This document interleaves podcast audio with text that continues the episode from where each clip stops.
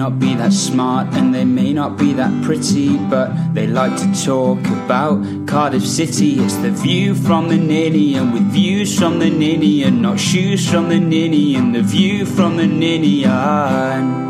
Welcome to The View from the Ninian, sponsored by Terrace Badger. Terrace Badger started in 2022 and they create great custom designed t shirts based on football clubs and songs sung on terraces. We're proud to partner with a locally run business, and you can get 15% off at terracebadger.com with the code VFTN15. That's VFTN15. Welcome to a farcical episode of The View from the Ninian as we're back to discuss two games Cardiff versus West Brom Cardiff versus Rotherham, and then the biblical flood that came after that. Joining me, welcome back, is Tom Phillips, and joining me as always is Ben Price. Ben Price, how are you? Yeah, not too bad, mate. Yourself? Not too bad at all. Tom, welcome back. How are you? I'm very well, thank you. How are you, Ben? Which Ben? Don't know. Either. Either. Um, yeah, I think Ben. I'll speak for us both. I think we're good um, collectively. I think Yeah, we're in a good can't place. Um, definitely not in Swansea. Um, so, uh, two games to talk about uh, this week. Um, the first one being the midweek game against West Brom that I conveniently forgot about, and then I mean the main bit of the podcast is going to be talking about the groundsman really at Rotherham, isn't it? Um, so let's let's get through all the other stuff and then get to that. Um, ben, drawing the week against West Brom, um, it was a good point, really, wasn't it? Yeah, all things considered, wasn't a great start. Uh, the first half was pretty poor, but Yeah. uh, mid mid table side sort of pushing for the playoffs. Where we are, you've got to be happy with a point, even at home. Yeah, um, Tom, it started as we'd expect. Really, we conceded a goal after 15 minutes, um, and it, it kind of looked like, for all all intents and purposes, we weren't going to get ourselves back in the game from there, really, until uh, into the second half. Yeah, like it's been the story of our season. Really, is conceding goals and not looking like we're going to come back into the game. So this was a nice little break from that, really. Because when I saw, you know, when I saw we one 0 down, I was like, right, that's done then. You know, it, it- honestly, like this season has felt like that. As soon as we concede, it feels like out, out of a game. So no, it, it's nice to see that we came back into that game and played fairly well.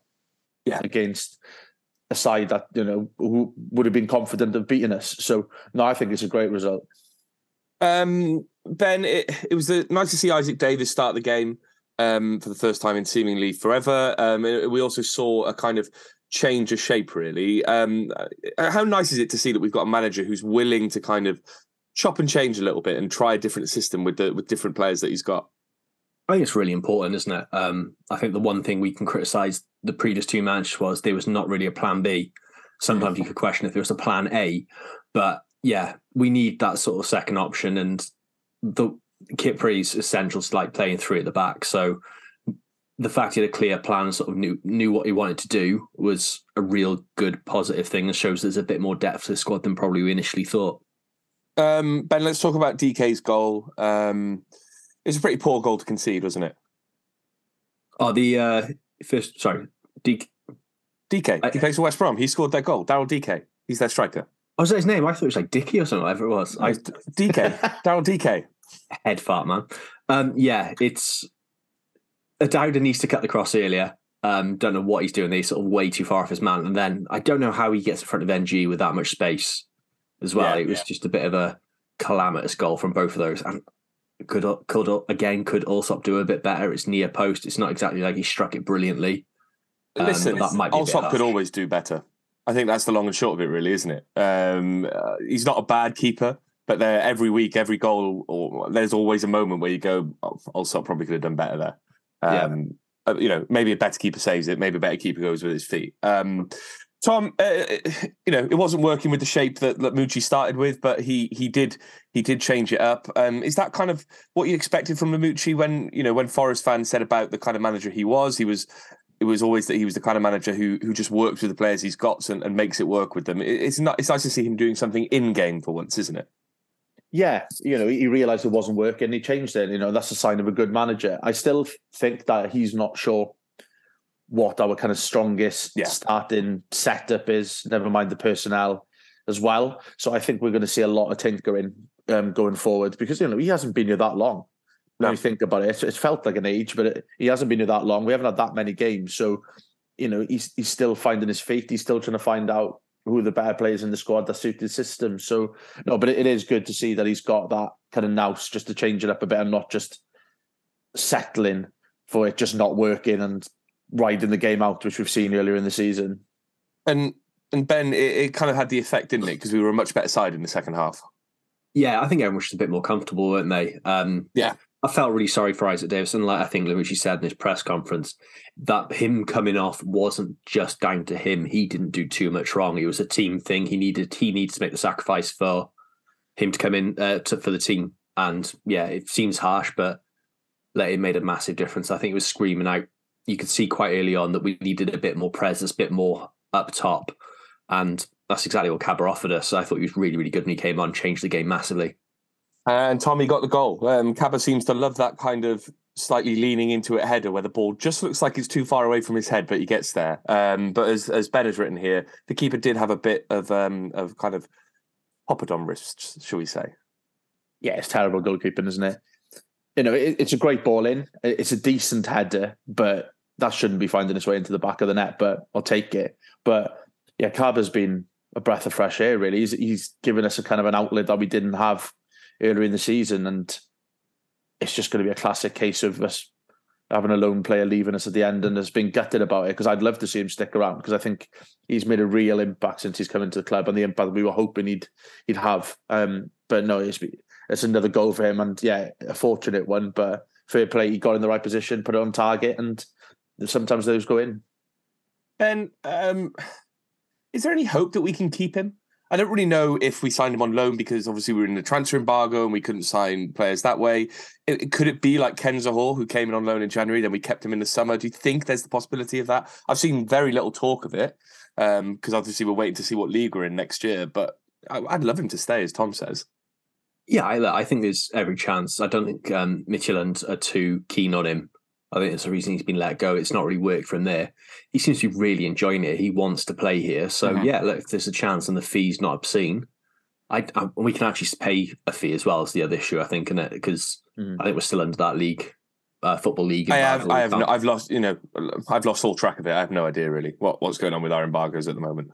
But yeah, um, if all that goes our way and we're actually able to sign him, yeah, hundred percent, I'd look to keep him. He he just looks like he's got goals in him that other players in our squad don't have. Like I think yeah. like we'll talk about him in a minute, but Tete, he looks he's getting much, much better. He's finally starting to find his feet in this league. But I'm, he's not getting into positions to score goals. Callum Robinson scores goals, but again, he probably could be more clinical. He doesn't seem like an out and out striker. Other than that, there's not really anyone. We don't really know what's happening with Wickham. Um, as good as he's been, he's not really had a clear cut chance yet. But yeah, we need we need goals, and Kaba brings him, So I'd love for him to stay. Sorry, Kaba. I'm not sorry at all about sorry, Kaba. I would, I'd like him to stay. I think he's just exactly the kind of striker we like. He's big. He puts himself about. He's a bit.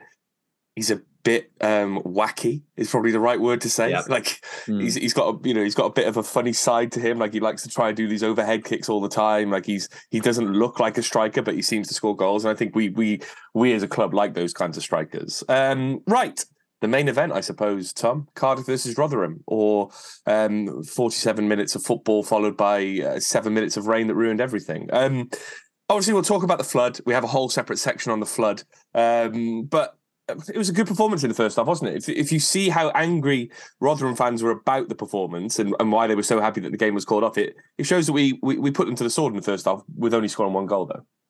Yeah, we were great. Um, I thought it was a really measured performance. I thought we were much the better team. Um, we looked composed with the ball. I think we're starting to see the best of Ryan Wintle again recently. I think mm-hmm. he's come back into a bit of form, and I don't think it's any coincidence that some of our results have been picking up with it as well. Um, but again, we're not clinical enough. We we had plenty of opportunity to be, you know, possibly three 0 up. But mm-hmm. you know, overall, I thought I thought we were great. I think Philogene has been fantastic the last few weeks as well. Um, and I'm gutted that he doesn't get that goal now. But no, it was a really, really promising performance against a team who were near us in the league, and we looked streets ahead of them. We we were, I thought we were great. I've had Philogene is not my lover rattling around in my head all since all of yesterday. Um, I don't know if we should make that a chant if it is, but um, we'll have to talk about the goal, Ben, as if it was a goal, um, even though the game was abandoned. Obviously, Philogene again with a goal. He's he, I think it's his second in the last couple of games, um, or in, in, the last few games. Um, it was O'Dowda with another assist. It was a neat finish because as much as the goal was basically at his mercy, he still had to navigate the defenders, didn't he? And he did it really well. Yeah, it's a really, really composed finish. So I think everyone's natural reaction in that sort of instinct is to just put your laces through and just smash Yeah. it as hard as you can. He didn't really do that. He looked for the placement and find the space where the goal was. Because I think if you slam that, there's so many Rotherham There's so many bodies, in front of you. and Cardiff players as well. Like it could Yeah. easily bounce off anyone and you're not scoring. So yeah, he did really well there. He's so good in those tight situations of just the ball. It's it's like it sticks him. It's like he's got mag- magnets in his boots or something. Um, Yeah. He's a really really talented player. It's really starting to show his value and why Villa are so excited because there was just times like Rotherham couldn't deal with him. Peltier was No. having an absolute nightmare with Got him. taken off. thought- got taken off in 46 minutes or after half time, didn't he? Sorry. yeah, I, I he was a red card waiting to happen. I think with that because yeah, he was just starting to kick him and do. And I love Lee Peltier for it. Even when he's playing for Rotherham, I can't help but just love his shithousery. Absolutely adore the bloke, but he yeah torn to shreds by Philogene. Um, I like him in the ten role. I really really like him there. Um, just the freedom to go wherever he wants and just cause mayhem. Yeah, yeah. It's, it's, it's- again, he's another another lone player that we, we're slowly falling in love with. Um, Tom Ng with another free kick. Um, you know, he's showing the range, isn't he? He seems to be able to take them from 35 yards. This one was just inside the D, so about 20 yards out, and cannoned it off the bar. It's it's amazing, really, that he's the best free kick taker we've had in years. Yeah, and it's come out of absolutely nowhere. It's great. Like it's it's, it's nice to have like a free kick near the box now and get excited again. Yeah. You know, I'm I'm used to just shitting myself when the opposition have it and not being asked when we have one because it, we never look like scoring. But suddenly we've got Ng and God, he's unlucky. It's a hell of a strike again from Yeah. him. Like it, it's just the technique. It's just so good. He gets the ball up and down so quickly He whips it, And- doesn't he? he does whip it, and you don't know where he's going to put it because of the way he strikes the ball. It's, it's, it's unbelievable, really. And yeah, he was so unlucky not to score from it because God, he can't hit the ball. I, I wish we'd known that earlier. I feel like we wouldn't be in the mess we are. Like you might have picked up a few goals earlier in the season or something, but That- that's uh, like he, he basically said it, it just came from training, didn't it? Like before the the one he scored against Birmingham, it was like I'd just been practicing in training or whatever it was that week. It's like why have you been practicing them all season? Why haven't you been putting your hand up for them all season? He's been at the club two years. How is it taken this long Yeah. for him to just go? It's as if he's known he could do it all along, and then just it's just taken a while for someone to ask him. He's go, "Oh, this, yeah, yeah, yeah, can do that." No, I used to do it at Crewe all the time. Yeah, yeah. Fucking I just- think like uh, with him being a defender, I think sometimes you just don't get the opportunity, right? No, Like if you, you're, you're down the over pecking ball, order anyway. yeah, somebody's going to like wave your way and stuff and go, "No, Perry, back you go, pal. But Yeah. you know, w- once you see him hit the ball like that, then you can't ignore him any longer. But it is frustrating that we have we haven't noticed until the last couple of months that he can do this. But we had Um, 12 months of Marlon Pack on free kicks when Perry Ng could do that. That's the bit that sort of annoys me. yeah, I guess when when he came in, was he was he did he come in when Harry Wilson was at the club? He did, didn't Yeah. he? It was that that window. Yeah, So that's January. So Wilson was always going to be ahead of him that year. Fine, that's fair enough. And then the following year, I guess we still had Marlon Pack. Um, Who never scored a free kick. no, he didn't score a free kick. I'm trying to think who else would have been in front of him from Vaulks, um, Ralls. Ralls, yeah, Vaulks, I guess. Um, Colwill was ahead of him, I suppose, when Colwill was had that run of games and he scored against QPR. So it's kind of understandable, but at the same time, yeah, he should have been putting his hand up probably a little bit earlier if he's got that in his locker. Um, ben, um, on on on um, the, the the number ten, obviously Ojo came on, um, replaced the Tete. We'll talk about Tete's injury in a second, and he had that, you know, great work by Kaba down the left where he, he, he shook off the defender and got onto the ball and put it into Ojo. I mean, that's that shows Ojo's confidence, doesn't he? He he would have scored that maybe when he was here two years ago, and he doesn't score it yesterday, and that would have put the game beyond doubt. I think he'd have scored it if it wasn't basically his first touch of the ball as well. I think that Yeah, it's probably came into it, and I can sort of forgive him for that. Uh, I think if he's on the pitch ten minutes longer, he's definitely scoring that. He's got to understand the pitch. It takes. It's weird. I don't know what you, how you boys feel if you play and you come on as a sub. It takes you a couple of touches to get up to speed with the game. Mhm. It's really weird. I, trust me, I'm used to coming on as a sub. So like, yeah, just yeah, I feel feel sorry for him because it would have just killed it, and yeah, the uh, ground staff would have taken even longer to come onto the pitch for a 2 0 down. Um, I I don't. Ben, it takes me a long time to warm up, even if I'm not a sub. So um, first half an hour of any football match when I play is basically a write off. Um, Tom, we, we've we already touched upon it, but Tete went off injured. Uh, looked like a bad one with his hamstring. Um, he, I mean, he put in some great work after that mazy dribble. Um, took on about three or four players, somehow got the ball in. But it's a real shame, isn't it, to see him get injured just when he's kind of been playing into some form and, and has become a, a key player in the in the absence of Callum Robinson. Yeah, he's been great. I think he's he's added another dimension to his game recently, and I think he's growing in confidence as well. You know, some of the trickery that he was attempting earlier on wasn't coming off, but now I don't know. He's he's really finding his feet, and he, he's he's been an absolute nuisance for the opposition. You know, he's he puts himself about. You know, his Runs like running puppet. style. Yeah, his rangy running style. Kind of, you don't know what he's going to do. He's all limb, and as a defender, you don't know how to deal with him. Like, and, and yeah, if it is a long a long term injury, it will be a pity. I, I think it's good now we've got the international break, Yeah. just so we can really assess him. We don't need to rush him back or anything like that. But yeah, he has really come into his own recently, and it'd be a, an absolute gut punch if he's out for a couple of months or, or, or out till the end of the season. I think Um, he highlights just how like the confidence has grown in the squad, though. Yeah, Like, the Rotherham get like the, the whole first half, we had players like O'Dowda was back to taking players on, going forward to the ball, carrying it well. Um, everyone just seemed to have that bit more belief in themselves and that confidence, and that's really, really encouraging for me. As frustrating as like when we come onto it and games being games being abandoned and stuff is going to be, I still think we'll beat them when we go there. We look so, they didn't look like they had a clue of how to deal with, and we looked like a completely different side. We didn't look like a side that's playing down towards the bottom. Again, the only issue with the performance was we didn't really score enough, but we again, but there were chances.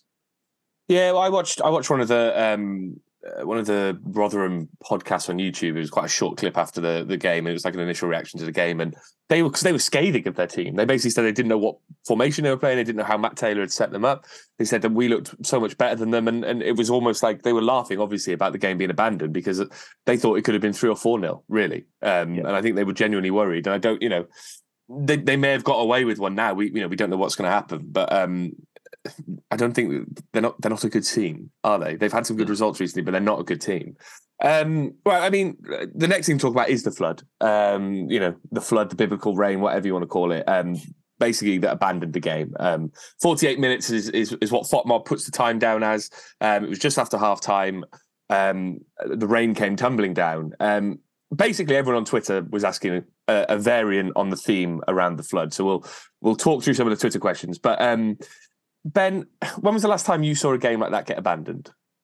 I've never, I've never seen rain come down like that in a stadium before, No. and this is where I will give like the ground staff and everything with it a bit of a break because that was an obscene amount of rain. Yeah. For it, for it to be, I think the commentators were mentioning there was a little bit, little bit of drizzle just as the halftime whistle went. From that, then to go into what was fucking an obscene downpour. It was like it was like a monsoon, wasn't it? Oh yeah, that's exactly what it was. Uh, monsoon like rain, and yeah, it's crazy. And Like I said in the chat, I've never seen it like that. And you could hear as soon as the game kicked off, like the commentators, Ash was a bit like, "Oh, I'm not liking this. This isn't looking good." And as soon as the ball was played across the floor, it was holding up, it just wasn't Yeah. rolling. And the ref made the right call in suspending it. Like, you can't argue with that. That there's no way at that stage that game could be played on that pitch. Um, Tom, do you ever uh, have you got any memories of games like that being called off like that? I I I searched, I found one one reference to Dundee United versus Rangers in 2009. I didn't search that hard, but admittedly, um, but that's the only one I found. Um, have you got any memory of games being called off like that? not not many that's like stick out. I, I- I feel like I've seen it happen on Yeah. TV and things like that, but I've never been at one. And, No. I, and but like but like, like Ben said, I've never seen rain like that in such a short period of time. It was absolutely insane. Um, and yeah, the pitch was unplayable. Like it was it, was wasn't. dangerous. You know, people people are going to be tripping, and you can see the ball was holding up and things like Well, the that. ball wasn't Like, bouncing either, was it? It was it Nah. was it, it was hitting and, and splashing water up, and that was it. It wasn't bouncing anything over what it should. Yeah, like I'm, I'm sure we'll go into it a bit more detail, but like it, it's it's just a bit mad that a stadium that is fairly modern has got such bad drainage. Yeah. Like it's you know, it, like it was a lot of rain. Don't get me wrong, but how is that not draining better in a pitch like that? And they can say they haven't got resources like other clubs and stuff, but it seems that that should be a simple one to solve. Like it just shouldn't be that bad that quickly. It's absolutely obscene. The stadium's the same age as the Cardiff City Stadium. They opened the Yeah. same year. For it not to have, like, I mean, the football ground I play on for Rogerstone, that's got better drainage than that. Yeah. Yeah. And, like it's it's like I think some people try to say it was like two months worth of water. That's fine, but it still should have drained a hell of a lot quicker. Um, I used to work at a golf club, and like you see all the sort of stuff with like the greens and stuff, and they're big on their drainage, and you can see when it's you can sort of tell what's a properly maintained and well dug out pitch and what's just been done cheaply. And it's nothing to do with resource. That's a new, like you said, not an old stadium. It should be much, much better. And for the level of football we're at, it is embarrassing for Rotherham. They can try and joke and sort of shithouse it or whatever it is, but that is unacceptable for this level of football. Yeah, and it's not like they're new to this level of football, right? Like they've been up and down with the Championship and League One for years. It's not like they've mm-hmm. ended up in the Championship by accident. You know, like they would have known that this is the sort of level they'd be playing at when they built that stadium. So the, they can't. The, the fact that they're trying to, you know, say almost like come across like Cardiff are a much bigger club. They've got they've got much better resources. They're not far off us. Like they shouldn't be that far behind us. So it's, it's ridiculous that the the system that they got is that bad. Um, I should be surprised. Every tweet we had was basically about this. So we'll, we'll rifle through the tweets and then we'll get back to talking about our views on the flood. Uh, Owen Davis says, "Do you think it should be put into the EFL rules that you need a drum lo- drum roller like every village cricket club has?" Uh, the common bluebird said, "Has anyone seen pitch markings just wash away like that? It's like they were done by someone walking around with a jumble box of Daz powder." Giggsy says, "How many clubs are?" on the sorry on the washing away the lines the lines didn't wash away. Some of the whitewash came up. The lines were still there at full time. And like when also- the water was drained there- off the photos from Glenn at 20 past six showed that yes some lifted but the, but the lines were still clear. That's not an argument to abandon the game. Uh, no. Uh, how many clubs around them suffered the same weather, had their games called off? 45 minutes to clear the surface water is a joke, and does winning groundsman of the year 2018 make a difference? Can anyone remember a specific a specific game similar to or worse at the CCS? Gareth Dunning says, used all my energy on it yesterday and this morning. It's done now. We all know how to overcome it. A sold out away end and put them to the sword. Reese Gilbert, how likely is it that we sell out against Rotherham in the replay, make a big deal out of the game, then lose 1 0? Just seems like these things always happen to us. Um, Adam James, is Suella Braverman a Rotherham fan? Um, Oliver Reese, different story if it was nil nil or Rotherham winning. Ground staff made zero effort to clear the pitch. Sabri didn't look impressed one bit, just wasted Dale round. To top it off, they closed one of the bars during half time. Rotherham really is an awful place. Um, Tom, my view on it is, is that two things can be true. That the rain was really bad and the pitch was unplayable because it was like the ball wasn't rolling. There was surface water everywhere. The puddles down the line, you know, down the side of the pitch were pretty ridiculous, really. But also, you know, the Rotherham fans can get all defensive around uh, whatever they want around their, their ground staff and say that they awarding ground staff, whatever. But the videos just made it look like they were making it worse. There's there's videos of people pushing the water off and pulling it back on. I've seen some people suggest that's the way you do these things, but I don't think it is. Um, do you think that the Rotherham ground staff were deliberately going slow, or was it just that it was impossible to clear? It was impossible to clear it. There's no way the game was going to get back on at, at that point. But you still try. You still they've still got to use that pitch. Like so, they, you know they, they can you know reduce the amount of damage it's going to cause if they do a proper job on it. Like they were thinking so short term and think, oh, we'll definitely get this game off if we don't bother trying. That it could have long long term effects on the pitch. So yeah, th- they weren't trying. They were taking the piss. They, they didn't win the game back on, but it was never going to be back on anyway. But that doesn't mean you don't make an effort. Like you, you, we've all seen the footage. They, they mm-hmm. are just taking the piss. They are brushing the water back onto the pitch.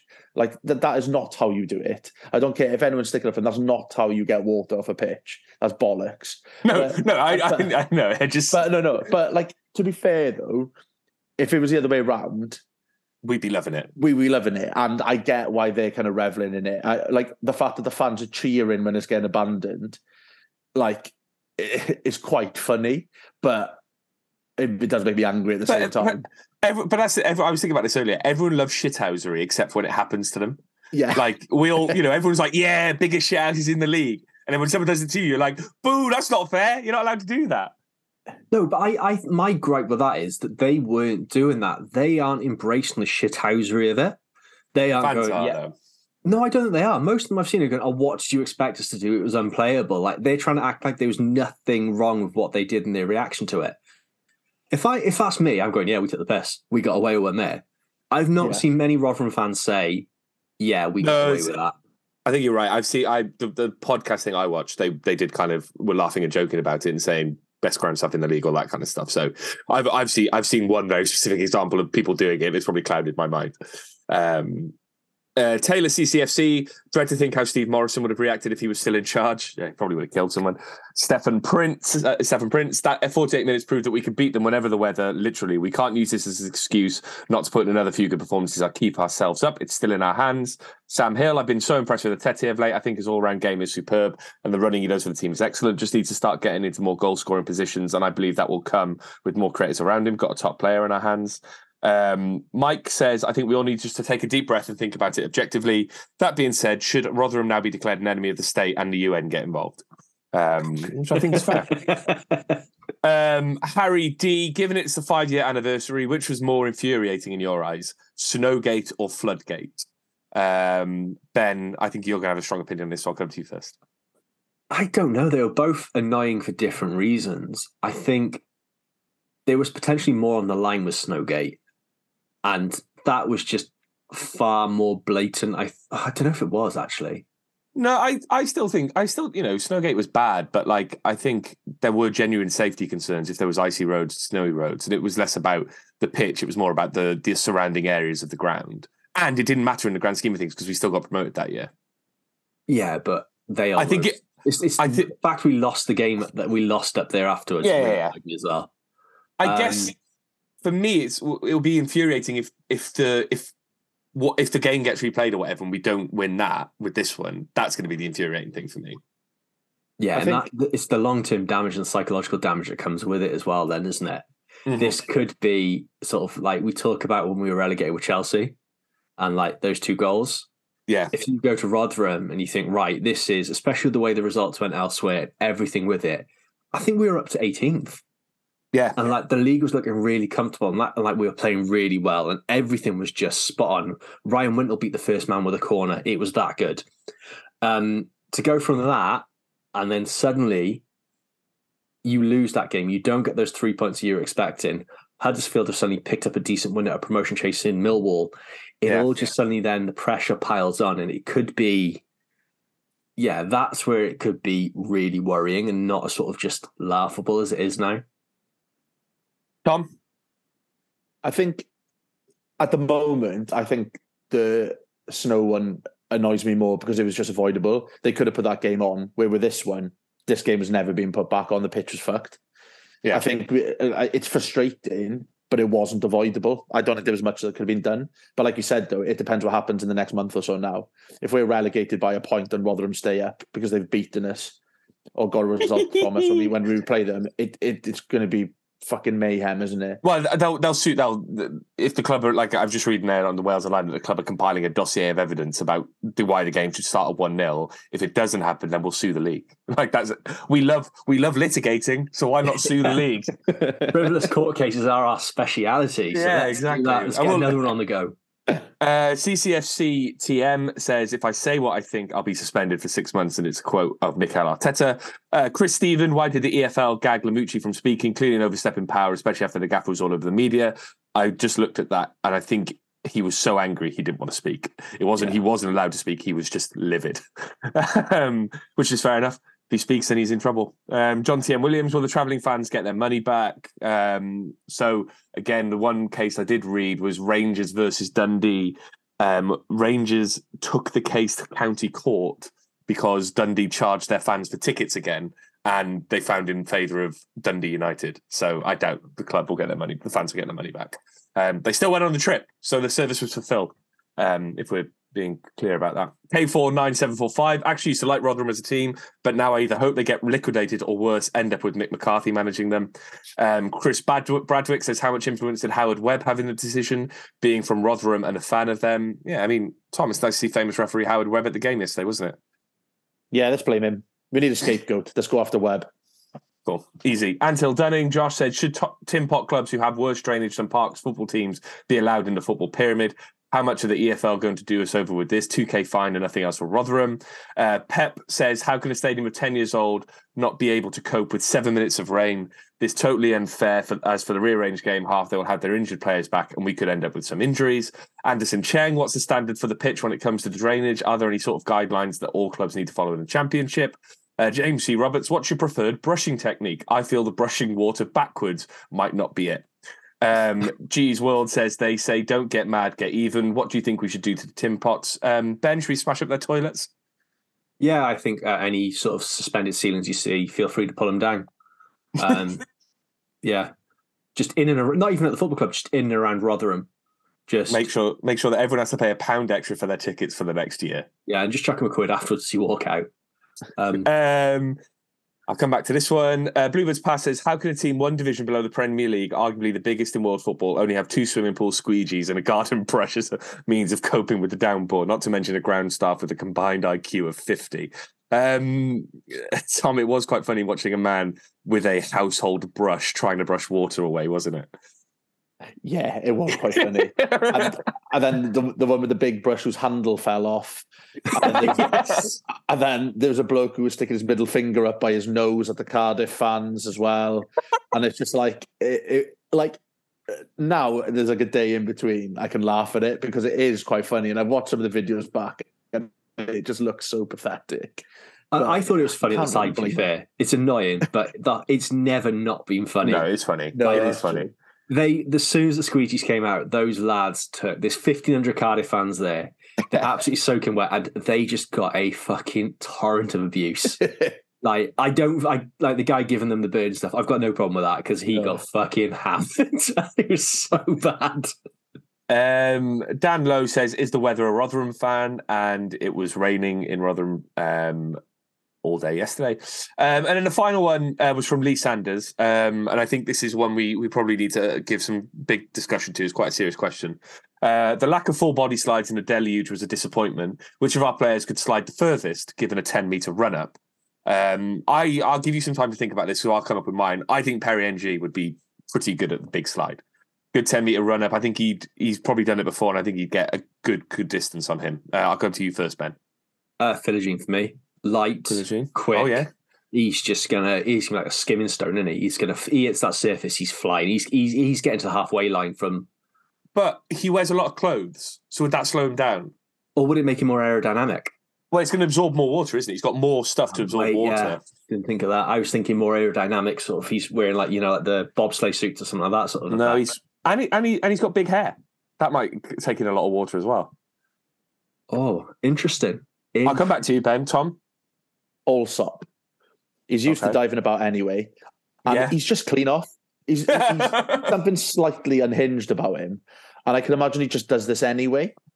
Just he's I reckon he's got a slip and slide down his hall in his house. And I think he's practicing on a regular basis. So I'm going for Allsop.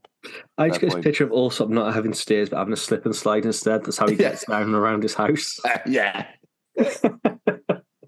Go on, Ben.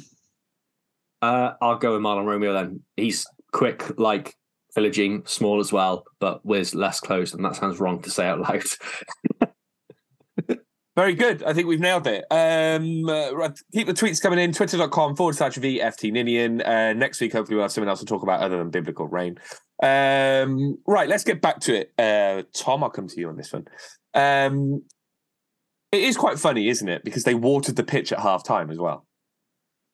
Yeah, that's the bit that's a bit bonkers, isn't it? Like there's there's rain, like, no, there's weather forecasts. It's Yeah. come out of nowhere. You know, they knew this was coming, and I think that's the thing that, that winds up a little bit. I again, I don't think it makes a bit like much difference, but it's just when you add everything together, the whole like kind of narrative of it. Feels turning weird. the sprinklers on is taking the piss. Like that is absolute madness. It was raining at the time. And they said, oh, it wasn't on long. They were in the process of turning them off. Bollocks. They put the sprinklers on do, in the rain. The absolute, it's, it's madness when you say it out loud. Oh, Ben. Um, what happens now then? So there's there's three there's three potential um, outcomes to this, isn't there? And I think the EFL said this yesterday. So there's we get awarded the three points if the if the EFL and the committee deem it in their discretion to do that. Um, the game starts again from the 48th minute. Um, I don't know if it's behind closed doors. It probably would be if it starts on the 48th minute. We're not going to travel up there for. Uh, thought was it 42 minutes of football or whatever it is um, to watch uh, or the whole game is replayed what do you think is going to happen and what do you think is the fairest outcome I think the whole game's going to get replayed. I think just the way That's the rules are like. laid out, it feels like it's inevitable that it's going to be a restart 90 minutes. It's going to put us under more pressure with like what just a stupidly congested Easter already. I think Uh-huh. April's going to be 10 games in four weeks. It's mental. But I think legally, without the rules sort of state that I think that's how it'll go. Um, for me, I think the fairest thing to do would be play it from the 48th minute 1 0 up and do it behind closed doors. But again, I don't see any precedent for that. I think the only similarity to that sort of thing happening is um, do you remember when Leyton Orient fans invaded the pitch a few years ago? And there's been a few of those where fans have invaded the pitch, called the game to be called off. The players go into the tunnel, the fans are left, and they finish the game then behind closed doors. yeah yeah But that tends to be the same day that happens. yeah they try and get it done in a day yeah and it's normally because it's the end of the season as well. That's why they do it. But um, yeah, it feels like the inevitable uh, restart, and no, there's no, I, there's no chance that game gets forfeited and we get awarded three points. No, I think no. that's for sure. It's an impossibility. Um, you talk about us having a bad April. I was looking earlier. There's a team in um, Bedfordshire called Leighton Town who have to play 13 games in 31 days um, from the 22nd of March to 22nd of April, and these are part-time footballers. They have to play 13 games in because they they went deep in about three or four cups and they're on the run for promotion. Um, but it's ridiculous. Like that, you know, professional football is fair enough, but these guys are playing, you know, they're working and playing then football in the evening. Um, uh, duh, duh, duh, Tom, I mean, it's going to be shit when we lose the game again, isn't it? I don't think we'll lose. I think we're going to be bang up for it. Fire in our bellies, isn't it? Oh yeah, I reckon so. I'm up for it. And I, I, I'm like, I, it's kind of like, oh, even if it's 42 minutes, I'm going. Like I'm just, and I feel like a lot of Cardiff fans will feel the same. I think like we just turn up on mass, um, and I, I just, I think we might thump them. I think Yeah. we, we've got to be bang up for it, and I think they'll be a bit nervous as well, Rotherham, if they have to play the full game again because we were tearing them a new one. I know it was only one 0 but we were we were on top, and they're going to look silly if they get call it off because they want to start again because they're one 0 down, and then they get thumped. And I think Yeah. the pressure is on them more than us now with this game because because it's their shithousery, and if it backfires on them, then great. So I, I I'm bang up for it. I, I I think we'll get something from it. Ben, do you agree? I'd like to, but uh, it's Cardiff, isn't it? That's the one thing that stopped me going, yeah, we go there and we stick four or five of them. Then you just go, but it is Cardiff. Yeah, And that's always a huge In the back of our minds. problem with anything that comes to this club is, yeah, but it's Cardiff. Um, I can see us being too up for it, and you see a sort of Callum Robinson event of, Yeah, throws the ball at someone. yeah, a couple of players sent off for stupid stuff because they're so wound up. yeah. Um, like, I, do you honestly not see it inevitable that Perry Ng two foot's a groundsman? Because I can see that happening. Punches a ball boy just because he gets caught in the caught in the crosshairs. Yeah, it's, Um, that's, that's what I can see happening just as just as much as we win comfortably. I think I think we'll win four five nil. We'll have some celebrations like mocking, you know, brush actions or swimming or something. Yeah, yeah. Someone will pull a swimming hat from the sock. Uh, you know, I, I think I think it's going to be great. A snorkel will appear from somewhere. I, I'm I'm looking Well, forward we to have it. to we have to be careful with that because then that gives fuel for Swansea fans for the swim away, That's doesn't it? Yeah, but So- if what what you could have is an umbrella on the bench. That's all I'm Yeah. saying. Yeah. All over like that. Yeah, pretty good. Um, well, never a dull day being a Cardiff fan, even when other games are going fine. Ours somehow fucks up. Um, look around the leagues from yesterday, Ben. Um, mixed bag of results, really, wasn't it? Um, Huddersfield won finally. Blackpool lost. Hooray! Wigan drew. Birmingham beat QPR. Reading drew. But it's a strange one this week, isn't it? Because there's a lot of tension around the league because Thursday is the deadline for all of these little punishments that are going out. So Wigan are facing point deduction. Reading look like they're going to take point deductions, and that'll take them below us. Um, it's how how crucial is this week in the longer term of the season? Because this could really change the face of the bottom half of the league.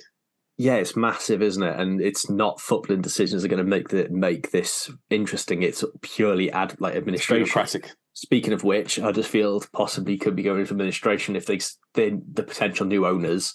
It's a weird one that. They call, they're calling it a pre-pack administration, which means they they make the their the holding company insolvent and then transfer everything over to the new one. I don't know if they'll face a punishment for that because it's part of a, a buying process. But it's not similar to what Rangers did, though. Uh, potentially, I don't, I don't know the full ins and outs because So I'm not really this sure. is why we don't talk about the financials on this thing because I don't fucking understand them. Yeah, I, I, I, I did an, a fan, uh, accounting sort of module with my uni degree and scraped it by one percent. That sort of shows my level of it. Um, so yeah, Well, listen, I did I did one tax return when I was freelance and I got investigated by HMRC over it. So that's how bad I am at accounts. you shouldn't ask Rizdale for advice. No, I shouldn't. I just t- I ticked the wrong box. It was, and I called him up in a panic. I was like, I was ticking the wrong box. I'm so sorry. Um, Tom, you know, with with everything that's happening this week, it, it kind of it makes our position better, doesn't it? Obviously, the Rotherham abandonment makes the table look worse than it is. We're a game behind. We're missing points because of the win. But what you know, if Reading lose six points, Wigan lose three points. If Huddersfield, whatever happens to Huddersfield, it's going to look better for us, isn't it? Yeah, definitely. But I think that's what makes it all the more frustrating that we didn't see the end of the Rotherham game because BBC have got us down as winning that game on the table. So, did I'm Sky looking at Bet, that. so did the championship table as well. yeah, and like looking at it, you got you, you end up with QPR below us, rather than below us, and suddenly it's looking a little bit healthier. So it, it's frustrating um, because we, still wouldn't be sitting pretty. We'd still only be like six points above the relegation zone, which is not enough of a buffer, but it's a much better buffer than it currently is. So yeah, I know it. I, you don't want to see teams losing points because of you know admin, but when it when, when it benefits us, I'll be there clapping when it goes through because because it'd be disastrous if we go down. So I'll take anything. But it just feels like everyone is under Well, some sort of embargo or financial trouble at the moment. It's I think on the wider picture, it's really worrying. I think Yeah. like so many of these clubs, you know, and us us two are you know gone chasing the dream of the Premier League and things like that, and haven't quite had the means to do it long term, and are now facing the consequences.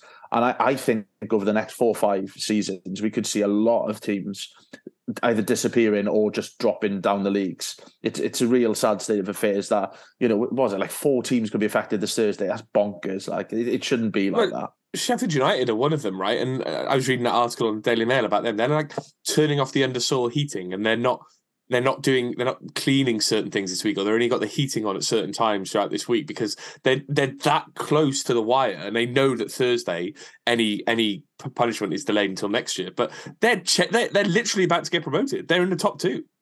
Well, They're in both the top- FA Cup semi final. the top two teams are both like that because Burnley are under uh, transfer embargo at the moment. Yeah, Yeah, but I think the the Bur- again the, Bur- the Burnley one's a technical one because it's to do with they changed auditors in November, and it's like it's a it's it's like a minor technical thing that is getting sorted out. but there's still cash issues with Burnley. It's not like they're No, although I'm not saying- I'm not- I'm not- start of the season in like they weren't in a great place. There's still issues there. It's Mhm. throughout the league. This whole chasing that 150 million pounds of the Premier League to chase that money, clubs are spending 200 million pounds.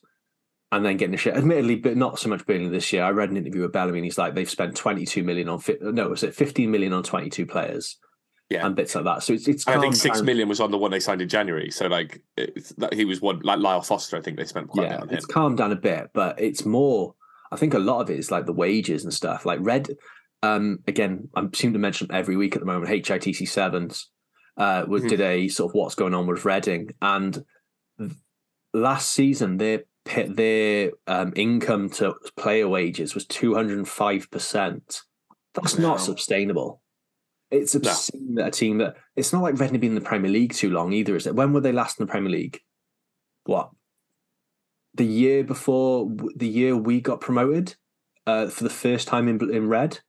so 2013 that was was it? Yeah, I'm sure that was the last time they were in the Premier League. I think they've had a playoff final since then, but for them Well, it- still to be that that level, and they've had like eight owners, and it's just stuff like that is just not sustainable, especially in this financial climate. No, it's not. It really isn't. Um, and I was just looking looking at Reading because I forgot because in 2019 they were spending eight million euros on people like George Puscas. George Puscas doesn't even play for them anymore, but he's only on loan at Gen- Genoa at the moment. And they were obviously they signed him from Inter Milan. So they're going to be paying him 20, 30 grand a week, but he's uh, away on loan.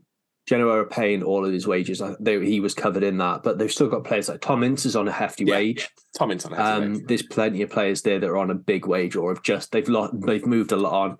I think Liam Moore's on thirty grand a week. Man, Hoilett won't be on. Hoilett won't be on a little amount. Hoilett was on about 20, 25 with us. Yeah, so he'd so be on a similar wage. It's yeah, it's it's the league's fucked. Um, well, I've got a Wikipedia nugget for you boys. If you want to, you want to play some Wikipedia games. Go on, Go for that. Um, it's under his club career section. Oof. Um, on the 17th of March 2022, this player scored two minutes after coming on as a substitute in a match against Persepolis, becoming Esteghlal's first non Iranian player to score in the Tehran Derby. So he was playing for Esteghlal against, I can't say it, Persepolis an Iranian team in the Tehran Derby, and he scored a goal two minutes after coming off a sub. First non-Iranian player to score in the Tehran Derby. Who am I? It was only last year. I think I know. Ben, you have you look you look pretty pretty clued up on this one. I'm trying to think. This I've got a name in my head that I'm almost certain it's not him. Say the name. No stupid answers in this game. Because it's a stupid quiz. For some reason, I think it's Haris Vukic. Uh, I right, think it's Rudy Gestede. So you got to battle it out. I'll go with Tom's because I'm not comfortable in mine, and Tom seems comfortable with his. So this is Rudy Gestede. It's Rudy Gestede. Uh, he left the club not long after that. Contract cancelled by mutual consent. He was playing in Iran. Did you? I didn't know that. I, I, I can't think of a player that's had more payoffs than Rudy Gestede. no, his career is quite. He was considered too poor for the A League, and have you watched the A League? It's absolutely yeah. horrific. It's shite. It's so bad. I like. I, I watched lots of Perth Glory games still, and it's like other leagues have sort of gone up, and like as they've gone on, they've got better in standard. The A League seems to get worse every year, and for for the A League to go, Rudy, you're not for us, lad. Yeah, he yeah. Went to Greece, and in Greece he he played he played three games before he left Greece. Then he moved to um to Iran, but he was at Iran. He was in Iran for just shy of a year by the looks of things. Um, remember when he launched an energy drink? Yeah. Yeah. Like he's clearly Logan Paul and KSI's inspiration. he's, he's a handsome fucker, though, isn't he? He's a good looking boy. There's a photo of him with his league medal from the um, the, the Iran league. Yeah, he looks good. Looks good for it. um, I think I'm still winning on the Wikipedia game, uh, but Tom, uh, I think Ben, you got it wrong last week. So I yeah, think Tom, you're, Tom's you're, comfortably in front you're on about three or four as a duo. I'm probably on about 10 because I have picked some random ones. So um, it's getting really hard. I really struggled to find one this week. Um, and I found him earlier, then forgot about him. And I was here trying to scrabble around for him. Um, so we'll bring that back next week. Um, right then. Uh, I mean, Ben, international break, in it. No game next week. Uh, next game, Swansea in two weeks' time, which we'll probably do a, a podcast on closer to the time. But it's heartening that the game looks like it's selling out, isn't it, Ben? Yeah, um, me and Fee had to get tickets, and I think we the only two together I could find were towards the front of the grandstand, and that was on Friday, so it's looking good. Um, should be a decent crowd. There's a couple of people moaning about like the state of the family stand, and that, that that's sort of like not selling out, but that's been like that for years. The rules with buying the tickets that way, it's always been that. So I don't know what people are expecting there, but it's gonna be nice to see the stadium full again, isn't it? Yeah, I, I, I, probably going back to the Premier League for the last time we properly sold out a game, or because obviously we had COVID and stuff not long after that. So, um, did we sell out the last Swansea Derby game? Yeah, we did. Okay, so I was Everyone wrong. Was gone, but it was pretty empty by sixty minutes. yeah, yeah, it's true. It's fair enough. Um, Tom, it, it, seems like good timing to have the international break now, kind of two weeks to refresh before going into the the real business end of the season, right? Yeah, definitely. I think you know, I, like I mentioned earlier on, like Lamouchi's not been here that long, so any kind of break like this, we can get people in, you know, and do some extra stuff. Um, you know, work on more tactics. You know, try different formation stuff is going to benefit us. We've got a couple of niggling injuries as well, so I think it's perfect timing. Um, and you know, with, with the abandonment of the last game as well, look, the players would be up for it. You know, go the, two weeks together now as well they'll they'll feel hard done by as well. So uh, you know, it's the perfect time then to come out of international break and and play those lot down the road. So no, I think it's, it's working out nicely for us. Um, and and Ben, it's also really nice to say that we got no no Cardiff players in the Welsh squad uh, this time, so that you know they're going to get a proper break. I mean, Mark Harris, Rubin Colwill, they aren't playing anyway, so they're getting a break anyway. Um, and I think only O'Dowda is in the squad for Ireland obviously Callum Robinson's injured. Um, it's it's just gonna, you know, we might get Robinson back for the derby. There is a hint that um, he could be back for the Swansea game. It's it's just crucial, isn't it, to get people rested, like a Tete rested, all these players rested for the most important games of the season. Yeah, given the state of the running as well. Um, normally, I don't like international breaks when we're looking good because we seem to lose momentum. But I think this is coming at a very, very good time just to sort of recover now because like we said before, the, the games over Easter, especially this Rotherham game getting replayed, is going to be a lot on it. It's not ex- while the bench looked quite strong. Not every player is going to play every game, or if they are, we're going to lose them for the rest of the season. So, uh, yeah, anything to sort of work on stuff on the pitch. And every time we have a break, we seem to look better coming into it as well. The, the ideas of Lamouchi, like Tom said, seem to be getting like more ingrained within the squad. So, yeah, the international break is a good thing, I think. Um, I, I did notice that Colwill is with the under 21s. Um, so that was my oversight. So he is going to play some, and it might be nice for him to actually play some football, Tom, because he doesn't seem to be playing for Cardiff, does he? Yeah, exactly. And it'd be great to see, you know, if he puts in a good performance for them, then all the better. Because, like you said, he's he's not playing for us at the moment. He needs a bit of a change of scenery. Probably not just sitting on the bench for the first for the senior side, but going to get some minutes in the twenty ones would be ideal for him he needs to take that. He needs to really stand out in that game as well, doesn't he? Yeah, I think it's a huge opportunity for him for that. I think it's a good thing that he's there. Some people might see as a step back, but I think it's clever. He, just, he needs to remind people that he exists, really, doesn't he? Because he seems to be getting overlooked at Cardiff and with Wales now. So, well, Rob, um, Rob Page mentioned him, didn't he, and said he needs to take a look at the example of uh, Harry Wilson, who, when he sort of made his little breakthrough very early on, and now it's all that stuff about his granddad winning 100 grand. I think he played for another two years after that. He went back to the under 21s and sort of became the leader there. And that's what we need from Colwill now because um, this season's been a disaster for him. And it's not his fault. It's been injuries, change changing management, everything. It's it's been a bad year for Colwill. But if he can get just a chance to get two, I think it's two games in the 21s, him doing all that would be brilliant for him and should sort of give him a bit of encouragement again. Yeah, I agree. I, I just yeah, he needs games, doesn't he? And like I think it's all well and good playing in playing in that kind of competitive way, a different change of scenery will actually benefit him, and hopefully it might reinvigorate him, and he'll come back to the club with a bit more confidence. Um, Tom, you excited for the Wales games? Yeah, I, it's the first one I'm missing um, since COVID, so oh, yeah. I'm a bit gutted. I'm going to Stag Do in Ireland, and I'm absolutely fuming. I'd much rather be in Split, to be honest with you, but I'll be back for the Latvia game. But no, I, I, I love the I love the international window, so no, I think, and I, I've, I've got a sneaky suspicion Wales might get a result out in Croatia. So I'm pretty confident. Ooh, well, that said, it's the end of another episode of The View from the Ninian. Uh, thanks for listening. Thanks for joining us. I forgot to say hello, Aaron Hocking.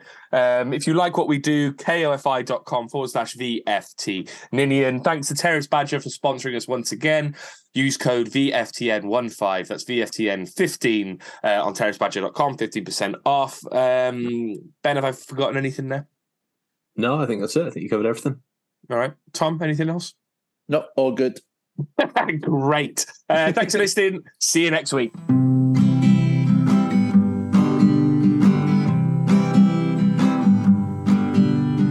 May not be that smart and they may not be that pretty, but they like to talk about Cardiff City. It's the view from the ninny, and with views from the Ninian, not shoes from the ninny, and the view from the Ninian.